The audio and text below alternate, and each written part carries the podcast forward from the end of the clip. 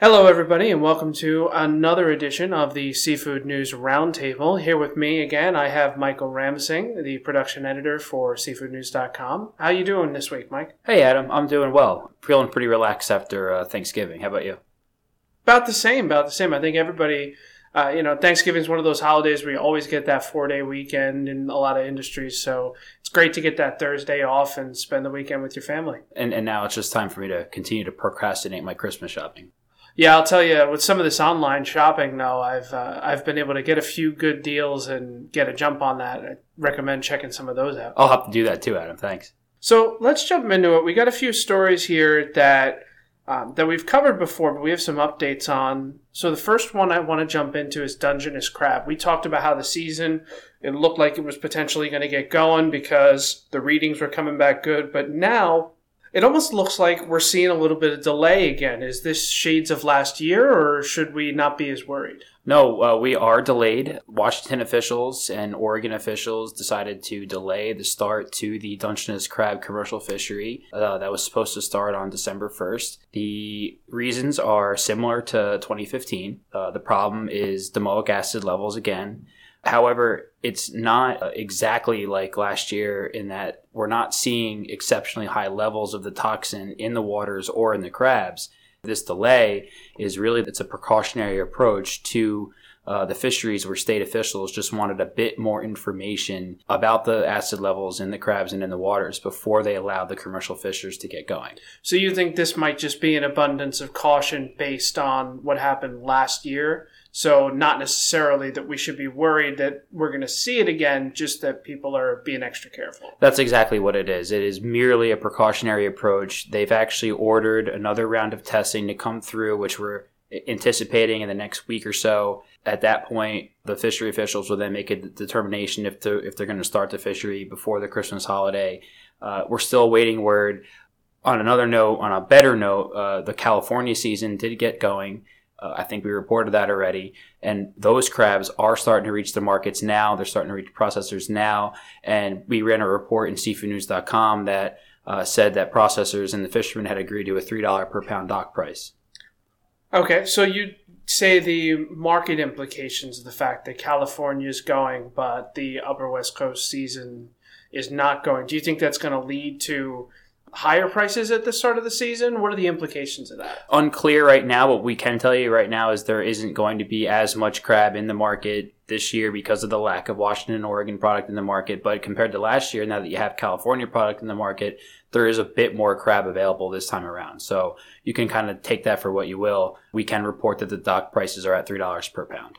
Very good. All right, so we'll definitely continue to watch the crab market as those seasons hopefully get started in the next few weeks up in the Oregon and Washington area. Let's move on to lobster. Uh, we talked in the last show. I said as we move into December, what are the markets you're watching? And lobster was one of the ones you mentioned. And now we have the lobster season. It looks like the fishing in Nova Scotia opened a little bit late. Uh, a one day delay to uh, the fishing season that was supposed to start uh, November 28th. Uh, it turns out it opened on November 29th. Uh, the reason for the delay was weather related. Uh, it was just a bout of inclement weather up in Nova Scotia in lobster fishing areas 33 and 34. Uh, those areas are the, the most abundant regions for lobster fishing in Canada for this time of year. Uh, what's uh, what's funny about this fishery is th- this weather induced delay is not unusual for this fishery at all. It's very often that dumping day, as it's referred to, the opening day of the of the Nova Scotia lobster season, tends to get delayed because of bad weather up there. And they call it dumping day for people like me that don't go out on fish boats all the time. I assume because they're dumping the cages into the water. Is that where that term comes they from? They call it dumping day because of that reason and, and, because they do it at a quick pace. And uh, sometimes it, it can get a little dangerous out there, uh, but that's exactly what it is. The boats rush out there to dump all their traps in the water as quickly as they can. Very cool. So that's a definitely one of those trivia answers that may come in handy someday. One hundred percent. Okay, so another section that we've been talking about, we talked about the spread with Latin America and Asian shrimp in the last podcast. Do we have any updates in those markets? Yes, uh, it, it, seems that this is the story that never really wants to go away right now. Uh, prices for 26, 30 count shrimp, according to Urner Barry, are now falling, uh, not just for Latin American product, but also now for Asian product. We had er- reported earlier that there was a you know a price gap between the Latin American and the Asian 2630 count shrimp because of availability issues. Uh, it, at this point, what we're seeing in the market uh, is a is a bit of a downturn for not just the Latin American product, but also for the Asian product. Now, it does seem that there's that this this abundance of shrimp in the market, particularly the 2.1 percent increase in headless volumes for our latest data, is showing that this is probably starting to weigh on the market a little bit. We're also picking up a continued sluggish demand from uh, for for Ecuadorian shrimp, and now it looks like uh, the demand for Asian shrimp is is starting to to wane a little bit as we head towards the Christmas season. What, what it does now, uh, what we're looking at is a very interesting dynamic in the in the shrimp market for the first half of 2017. Even though U.S. demand for shrimp might pick up, buyers might actually get some pricing power over producers, which might make replacement costs not so firm going into the new year. When you talk about the weak spot market versus replacement costs and how that's a strange dynamic, so are you talking about the replacement costs of farm shrimp? in in these farms or what exactly do you mean by the higher replacement costs so the replacement costs are the are, are the, the prices for the shrimp that importers or buyers have to pay the producers for those costs are going higher uh, in, in certain areas and that is a good indicator for how the wholesale price in the US market would trend. So obviously a buyer an importer is going to have to purchase their shrimp and import it into the country from a producer. And then in order to make any kind of money on that shrimp, they're then going to have to, you know, set a price in the wholesale market to, you know, kind of find a margin there. Interesting. So as the spot market moves down in a sort of backwardation, you're seeing replacement costs go up as an indicator potentially of what's going to happen in the future once we get rid of this flush of shrimp currently in the market. Is that correct? Potentially. That's something that we might be, be seeing right now. And we'll know more as, as we get more more import data. Very good. And we're actually going to be talking about import data on the next show. The import data that we're going to talk about next week, there's a big report coming out next Tuesday. So it's not just shrimp, right? It's all different species. Tell us a little bit about that import data we're going to get next week. That's right. So in addition to shrimp shipments, we're also going to be getting uh, all seafood import data from the U.S. Department of Commerce. It'll be available on Urner Barry's ComTel and on foreign trade data. We're pegging a, a release date for Tuesday, uh, December 6th when all this information should be available. It will be year to date shipments uh, through October that we'll have, uh, at which point, you know, it'll give us a good 10 months uh, idea of how waterborne shipments for all seafood commodities into the country have trended in 2016.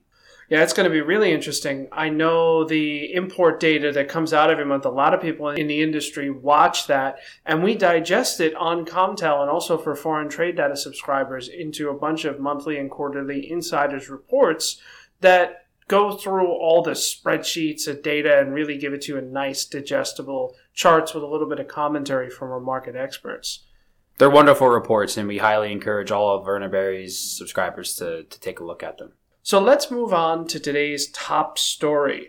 We're going to go back up to Alaska and we're going to talk about the pollock market. Now, pollock is an interesting fish because when it's stable, it could not move for a long time. Right? That's that's correct. It's mostly the fish that's used in fish sandwiches, you know, at major fast food restaurant chains and you know your fish sticks and things like that. It's a very commonly used item uh, in the industry. It's a high volume fishery. Definitely, but it looks like we've been reporting some weakness in the market for pollock due to some different factors. So, what can you tell us about the weakness in that market? Sure. Uh, we ran a story this week on seafoodnews.com that, that did indicate uh, weakness in the pollock market mostly driven by a stronger dollar. Uh, we've had higher catches of the fish in Russia, and really uh, there have been some lackluster markets for pollock roe that have meant that the traditional Alaskan offshore sector that produces frozen at sea blocks and surimi has been really struggling. Prices for pollock blocks uh, shipped to Europe have also been dropping for the last four years, is what we're seeing. Interesting, interesting. And now at the same time,